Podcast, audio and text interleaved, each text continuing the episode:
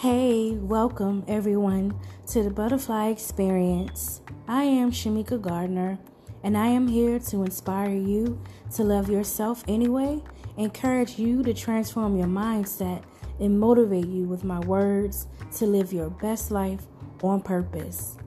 Welcome to season two. This is episode titled Thoughts of the Heart. Your thoughts bear fruit. When you think good thoughts, and the fruit in your life will be good.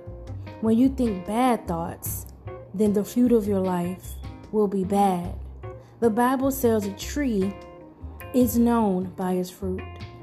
The fruit of the Spirit is love, joy, peace, patience, kindness, goodness, faithfulness, long suffering, gentleness, and self control. The fruit of the Spirit is a gift of God, and only He can produce it. Let me read scripture from Proverbs 2 6 and 7.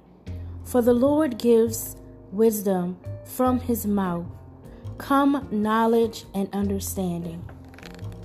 He holds success in store for the upright.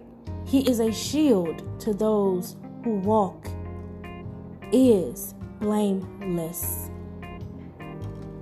So, everyone, until next time, I hope my words penetrate your thoughts for you to move towards everlasting transformation. And I want to encourage peace, love, and great minds. Don't forget to smile. Bye.